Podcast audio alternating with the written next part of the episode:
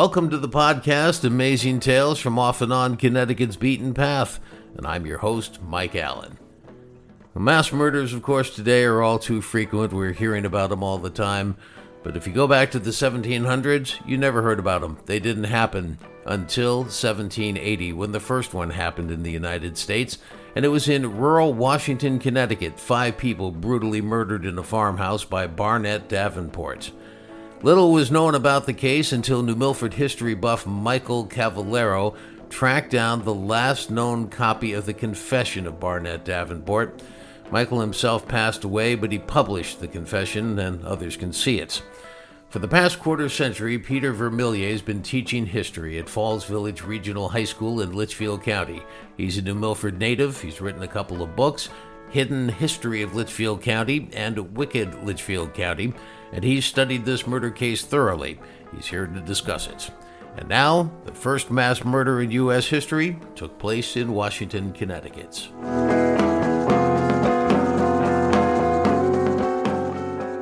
The year was 1780, and Barnett Davenport was born in the Merryall section of New Milford, a beautiful section of northern New Milford. And he was the third of what would turn out to be four sons in that Davenport family. His dad had a tough business. He ran an ironworks, and Barnett himself would face a difficult life growing up, but not unlike others growing up in those times. But it turns out Barnett wasn't like all the other young boys his age. He got into mischief like they did, but his seemed to be more troublesome, and his exploits were a little more serious than his peers. And before long, he'd go on to become the first mass murderer in U.S. history. What we know about this story, in large part, comes from the transcript of a confession by Barnett. Now, most scholars who have looked at it and studied Barnett agree that he didn't actually write the confession. It was written by somebody who spoke to him and captured his comments, and it's believed it was the local minister at a congregational church in Litchfield County, a compassionate and well liked man that probably convinced Barnett to bare his soul.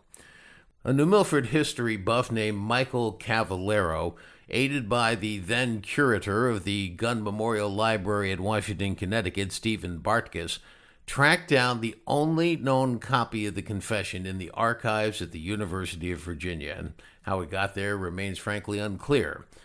Well, Cavallaro has since passed away, but he published the confession for other historians to access and interpret. One such historian is Peter Vermilyea, He's a New Milford native who's been a history teacher at Falls Village Regional High School for a quarter century.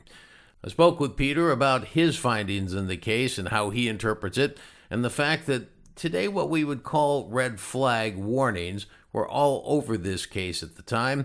The boy had an arrest record for such things as horse theft by the time he was a teenager. Starting with Barnett Davenport. Now, he's born in 1760, and by age 15, he's already in, in trouble with the law and then runs off and joins the army. So let's pick it up there. He's 15 years old. What happened to him? What got him in trouble? This is a young man who never attended church in that era, that highly religious era, never never attended school.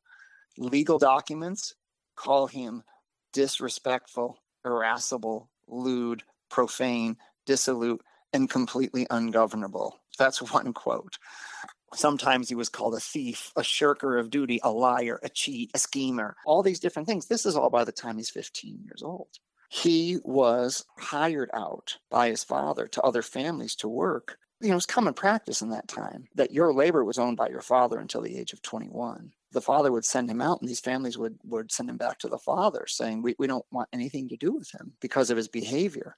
14 or 15, he was sent to upstate New York to work for a family, the Stillwater family. And while he was there, began having fantasies about killing Stillwater. So the records indicate, and by the records, a lot of these records are coming from Davenport himself in a later confession. And either because of those fan- fantasies or for fear that his petty crimes, and I use the word petty only in comparison to what's coming, were going to catch up with him. And so rather than be imprisoned, he joined the army in 1776. He joined the Continental Army. Now, there is some discussion that when he joined the army, he first of all, I guess, ran off to Massachusetts to do that and then joined under an alias. What I have seen is that he, you know, he joined under the name Bernard or Barnard Davenport. You know, it's so, so sort of an alias. And that he perhaps bounced around from unit to unit. In a later day, this would be called uh, bounty jumping. They're offering a cash incentive to enlist. So you enlist, you get your cash, then you desert, and then you join another unit and you get that cash. So I, I also see some evidence that he's that he was doing that.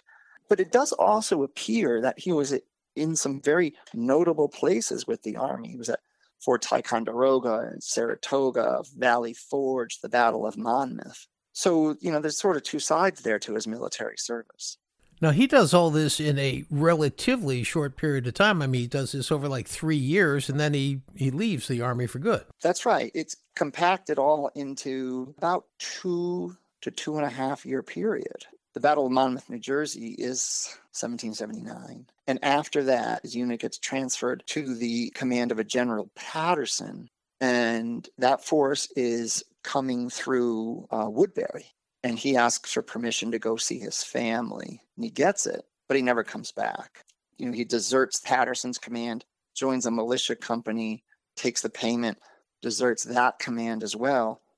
Then he ends up with the mallory family in washington so now he uh, goes back to the alias thing, right? He ends up as a, a farmhand with this uh, gentleman, Caleb Mallory, in what is today present day Washington, but he doesn't go and tell him his real name either.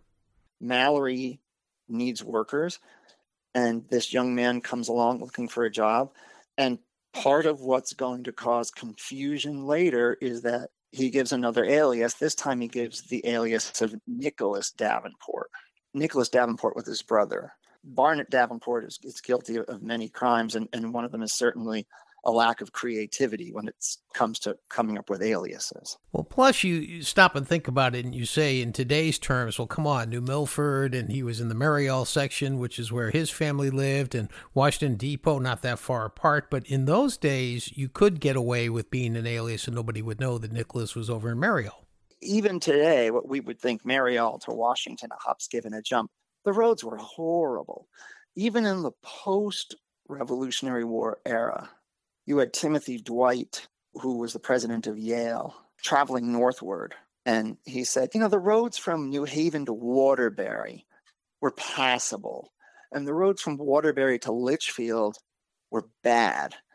And the roads from Litchfield north he refused to call them roads. So transportation is extremely difficult. People were very local. So yeah, you, you could you could pull this off absolutely. So he ends up with the Mallorys and Caleb Mallory, he's 65 years old. He's living with his wife, he's living with his daughter and his daughter-in-law, presumably their husbands are in service, and his grandchildren. Mallory is prosperous. He's a landowner, has numerous properties. He's a metal worker, and he ran a mill. Now, his home and his mill were today, it would be close to Washington Depot, where uh, routes 47 and Route 109 intersect. That's the area. If you're looking for specific coordinates at the intersection of 47 and 109 because they intersect twice, look for Mallory Brook. It still flows through that area. Well, this case certainly had its fair number of twists and turns. So now he goes back and has a similar episode as to what happened with the Stillwater family in terms of his psychosis. Yeah, so he he's living with the Mallorys. The Mallorys are quite prosperous. The Mallorys are living upstairs, sleeping upstairs, and, and he's downstairs, perhaps sleeping in the kitchen. This is Barnett Davenport, because one of his responsibilities was to keep the fire going all night. In the course of the time that he's living there, which isn't exactly clear how long he's there for, he is sort of taken in by the wealth of the Mallorys. And the Mallorys have upstairs in their bedroom, this would be Caleb and his wife, they have a chest, and in the chest, they keep their valuables, so to speak.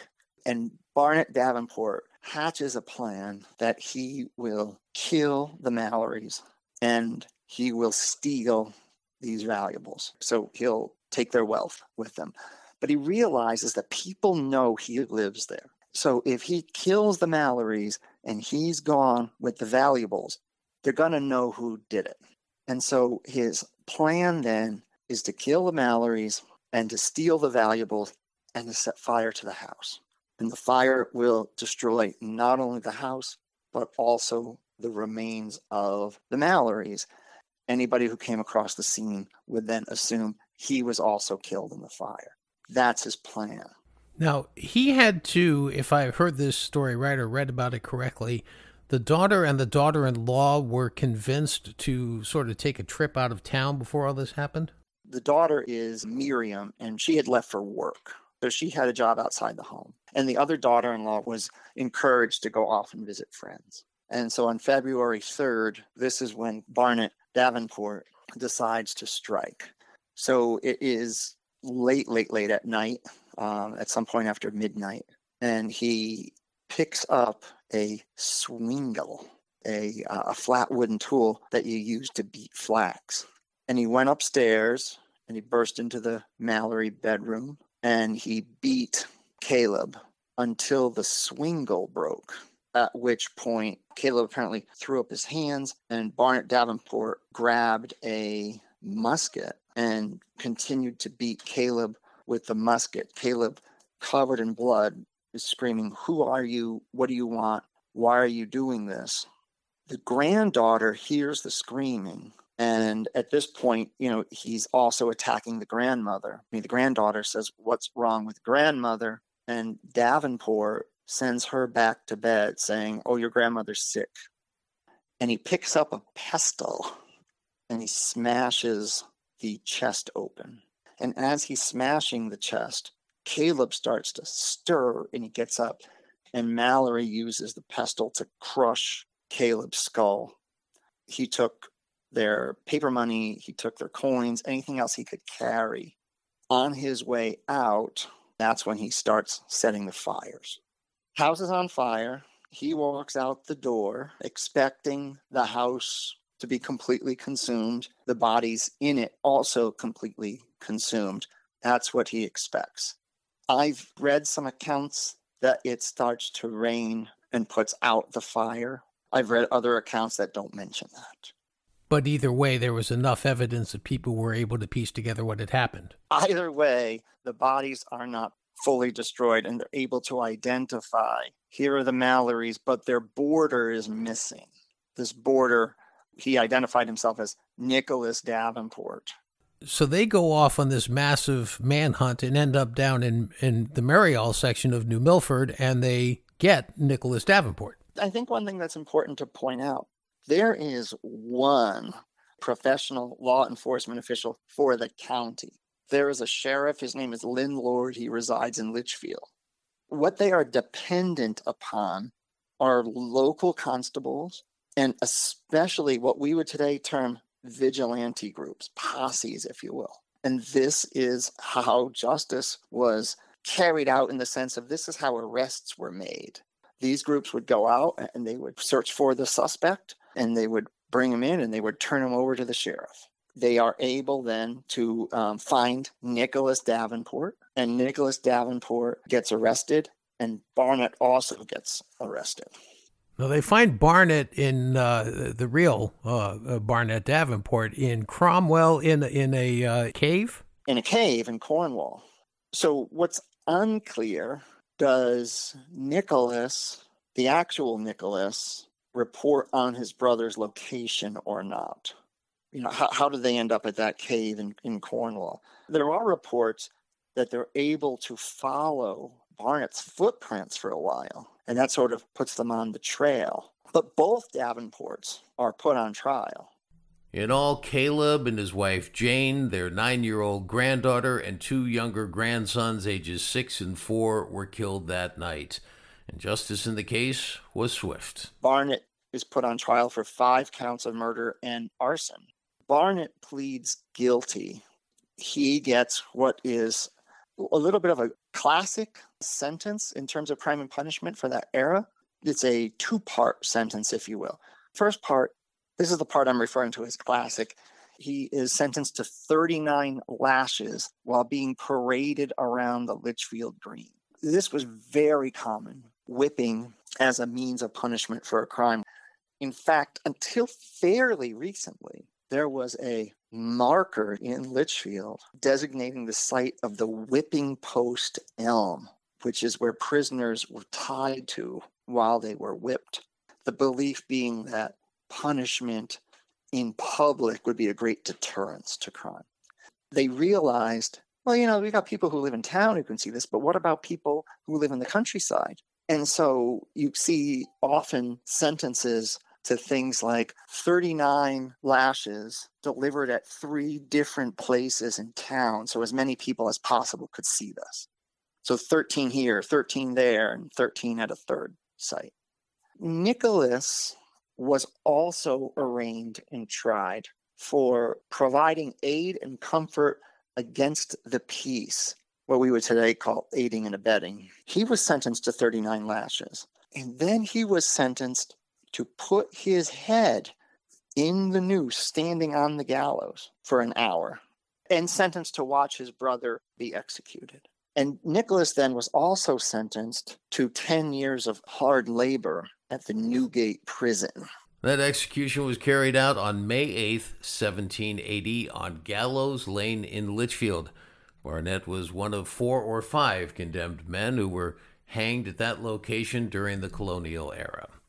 Well, Barnett Davenport exited the world at the young age of 20, leaving behind a trail of unspeakable nightmares and having introduced the young new country to the notion of mass murder.